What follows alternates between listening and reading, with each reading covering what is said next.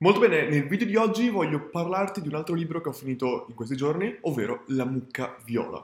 La mucca viola, questo libro che ogni tanto leggo in Kindle, ogni tanto leggo cartaceo, in realtà mi piace più cartaceo, ma su Kindle posso esportare le cose mettere le note, quindi ogni tanto è un po' così. La mucca viola però è qualcosa, è un libro di Seth Godin, famosissimo, uno dei più famosi del marketing, quando tu chiedi a un marketer che libro ho letto, nella maggioranza dei casi La mucca viola è il libro che tutti leggono e io in realtà l'ho letto veramente veramente tardi, non ho assolutamente idea perché, ma mi sono detto tutti lo leggono, proviamo a leggerlo.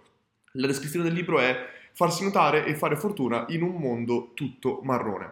Allora, proprio per il fatto che è un libro che molte volte le persone che lavorano in marketing lo leggono all'inizio della loro carriera, io ho trovato sinceramente questo libro, non voglio dire noioso, ma non particolarmente interessante. Un libro che invece ho letto nel passato, nel 2018 circa, mi è suggerito da mia amica, di un autore australiano, un libro veramente pazzesco secondo me, è invece Oversubscribed. Questo libro, che è stato scritto da Daniel Presley, e ti dice praticamente come permettere, come creare coda fuori dal tuo business. In un certo senso è come dire come essere in grado di lanciare il tuo business e creare eh, delle, delle, aspettative delle persone in attesa del tuo business. Secondo me è un libro un pochino più completo, con più esempi pratici. La mucca viola, fantastico, secondo me ti prende un sacco di esempi di brand super famosi di come hanno innovato il loro particolare settore e ti fanno degli esempi un po' così, un po' intangibili, non so perché l'ho deciso così. Comunque, in ogni caso, un buon libro che consiglio assolutamente a chiunque si sta avvicinando adesso al marketing o comunque vuole avere un punto di vista magari diverso. E ora comunque vediamo un po' 3-4 circa punti che ho colto da questo libro. Ora, il primo eh, punto che ho preso secondo me assolutamente giusto di La mucca viola di Seth Godin, è sicuramente quello che il mercato in questo momento dopo tanti anni chiaramente, è diventato estremamente affollato. Siamo abbastanza d'accordo su questo. E mentre tanti anni fa quello che succedeva principalmente era che c'erano tantissimi bisogni, le persone avevano dei bisogni latenti che dicevano proprio io ho bisogno di questo prodotto, io ho bisogno di questo. Ora la maggior parte di persone hanno completamente tutto quello che possono chiedere. E invece il lavoro di un marketer diventa molto di più, invece di andare a cercare di eh, affacciarsi sul mass market che è già super affollato e dove tutto il giorno ci sono multinazionali che hanno preso la posizione di mercato come leader e che fanno delle guerre di prezzo per, essere, per, sempre, per, essere, per prendere sempre fette di mercato, invece quello che uno dovrebbe fare è cercare invece di rivolgersi a un segmento di mercato estremamente specifico con un prodotto fatto apposta per loro. Ricordiamo sempre la curva pure di mercato, chiamiamola pure così, parte sempre con innovators, early adopters, early majority, late majority, ladders o ladders. Praticamente quello che succede è che gli innovator sono quelle persone che appena un nuovo prodotto, appena qualcosa di tecnologicamente un po' nuovo, un po' sorprendente, un po' particolare esce, loro sono quelli disposti a provarlo subito, anche quando sanno che avranno un sacco di problemi, un sacco di bug. Immaginate che c'è un nuovo software in beta test, ecco, loro sono quelli che sono in fila a prendere il prodotto in beta test, anche se ci vorranno mesi perché il prodotto sia perfetto o funzionante molto bene. Però, invece, dall'altro estremo opposto ci sono chiaramente i ladders, che sono le ultime, ultime persone che proveranno il prodotto. Immaginati se eh, sono delle persone che hanno a casa un telefono col filo, compreranno un telefono cellulare, un mobile, soltanto quando il telefono col filo sarà completamente fuori produzione. Sono proprio le ultime persone che si faranno convincere. E un concetto secondo me molto interessante che fa proprio Seth Godin è proprio quello che tu al giorno d'oggi devi appunto produrre un prodotto sapendo esattamente a chi lo vendi, ovvero innovators, early majority e early adopters, e una volta che tu l'hai fatto unicamente per loro, ignorando completamente tutti gli altri, saranno loro stessi, gli early gli innovators e gli early adopters, a spingerlo all'altro segmento successivo. Perché infatti quello che lui dice è che se gli innovators non comprano un prodotto, sicuramente non lo faranno neanche gli early adopters, ma una volta che gli innovators lo prendono e spargono la voce, allora gli early adopters lo prenderanno, passeranno al prossimo segmento, alle early majority ne parleranno e lo diffonderanno piano piano. Quindi il lavoro di un marketer al giorno d'oggi è proprio questo, essere in grado di creare un prodotto estremamente specifico, estremamente customizzato su quel tipo di segmento che tu vuoi individuare e vuoi raggiungere e fare in modo però che all'interno di questo prodotto sia anche facile spargere la voce, sia facile per gli innovators diffondere la notizia alle altre persone. Ci sono infatti diversi esempi nel, in questo libro della Mucca Viola, molto interessanti. Un esempio molto bello è forse quello della Krispy Kreme. Krispy Kreme è praticamente una ditta di donuts americana, donuts sulle ciambelle praticamente, e mm, Seth Godin spiega proprio come loro quello che fanno è intanto avere una leggenda quasi, è quasi un prodotto leggendario, quindi hanno un, delle persone estremamente fanatiche per questi prodotti che sono le stesse persone, gli innovators, che se scoprono che la, il posto più vicino dove vendono i Krispy Kreme è appena aperto un nuovo store a un'ora di distanza, sono quelle persone che prendono la macchina e si fanno un'ora di distanza. C'è un mio amico a Ferrara che lui era fissato col Burger King e quando hanno chiuso Ferrara, lui si faceva un'ora di macchina, un'ora, tre quarti d'ora, da Ferrara a Bologna proprio per andare al Burger King a mangiarlo e se lo faceva una o due volte a settimana. Ecco, questo qua è l'innovators o early majority che sono pazzi completamente per il prodotto. E loro dicono, ecco, noi il nostro lavoro è proprio quello di diffondere la leggenda di Krispy Kreme in una nuova città prima di aprire uno store in quella città. Quindi quando noi apriremo uno store in quella città, quello che succederà è che tutte le persone che hanno gestito di questa leggenda e che sono quelle persone che si facevano un'ora per andare nella città limitrofa, andranno immediatamente, faranno la fila fuori dal nuovo store di Krispy Kreme per prendere i donuts e spargeranno la voce all'interno della città.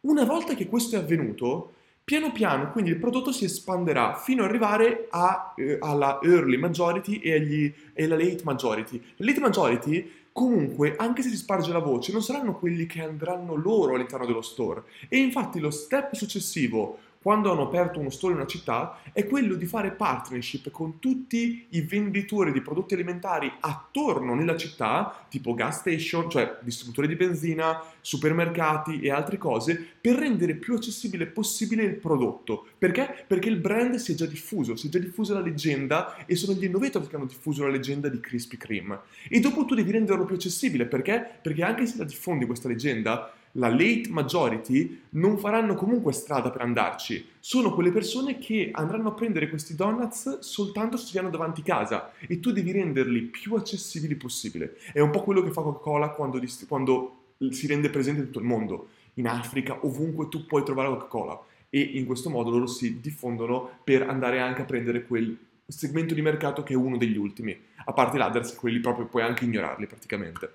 Un altro punto molto interessante in questo libro è invece quello di essere remarkable, ovvero di essere ehm, di creare qualche cosa che la gente si può ricordare, un'esperienza, un prodotto, qualsiasi cosa. E in questo libro si viene proprio descritto come un sacco di aziende monopoliste in questo momento o che hanno preso il mercato molto velocemente l'hanno fatto proprio attraverso questo.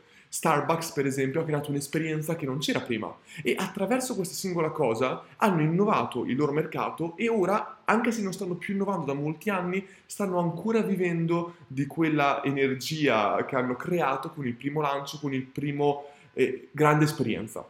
E il lavoro di una vera eh, multinazionale, non di una multinazionale, di un leader di mercato, è proprio quello non soltanto di innovare una volta, ma innovare ciclicamente per ricreare questo eh, effetto virale che li riporterà sulla cresta dell'onda e li farà rimanere sulla cresta dell'onda. Perché ricordiamoci sempre, se tu non innovi, non stai rimanendo stabile, stai scendendo. L'innovazione è l'unico modo per mantenere la posizione o per chiaramente crescere, ma se non stai innovando andrai a decrescere piano piano. Un'altra cosa che si dice, che dice Seth Godin, è proprio quella che il marketing, un'altra cosa molto importante da fare, è sicuramente quella di farlo bene e di qualità. Che cosa vuol dire questo? Che se tu sei famoso per aver creato una leggenda, un po' come Krispy Kreme e, o Apple, quando crea delle pubblicità pazzesche, ecco, è molto meglio fermarsi e non creare pubblicità spazzatura tanto per creare pubblicità, tanto per fare marketing, ma è molto meglio piuttosto non fare marketing o diminuire il numero di post, contenuti che fai perché in questo modo comunque la gente vivrà di quel ricordo di quanto comunque era figo il tuo ultimo advertisement. Quindi è molto meglio fare poco marketing fatto bene piuttosto che buttare, continuare a buttare marketing fatto completamente a caso che in realtà farà perdere quell'entusiasmo di quegli utenti che invece hanno vinto del tuo prodotto remarkable. Uh, ultime cose, ci sono due esempi che mi sono piaciuti oltre a quello che ho fatto in precedenza. Uno è quello di Dutch Boy. Dutch Boy in questo caso è una marca di vernici e la frase molto bella che dice Seth Godin è che la gente non compra vernice, ma la gente compra muri verniciati. E infatti loro quello che hanno fatto è stato individuare esattamente come eh, il processo di verniciare un muro veniva anche dal barattolo. Il barattolo è parte del prodotto e loro quindi, sempre senza cambiare un accidente della vernice, hanno semplicemente creato dei barattoli che erano più facili da trasportare, più facili da aprire, più facili da chiudere. E questo gli hanno dato quell'effetto remarkable che li ha portati a essere leader di mercato per un periodo comunque a crescere molto. Ultimo esempio, proprio ancora sul fatto del contenitore che fa parte del marketing, che fa parte del prodotto stesso, è sicuramente quello di una ditta, non mi ricordo di dov'è, che ne parla nel libro comunque, che voleva una ditta di cerotti, cerotti per bambini, semplicemente, dove i cerotti quando sei piccolo ti sbucci il ginocchio e te lo metti sopra, ecco, quello lì. Volevano praticamente prendere la posizione di leader del mercato anche se erano estremamente indietro rispetto ai leader del mercato e quello che hanno fatto è stato creare una linea di cerotti con dei personaggi animati sopra, praticamente per bambini.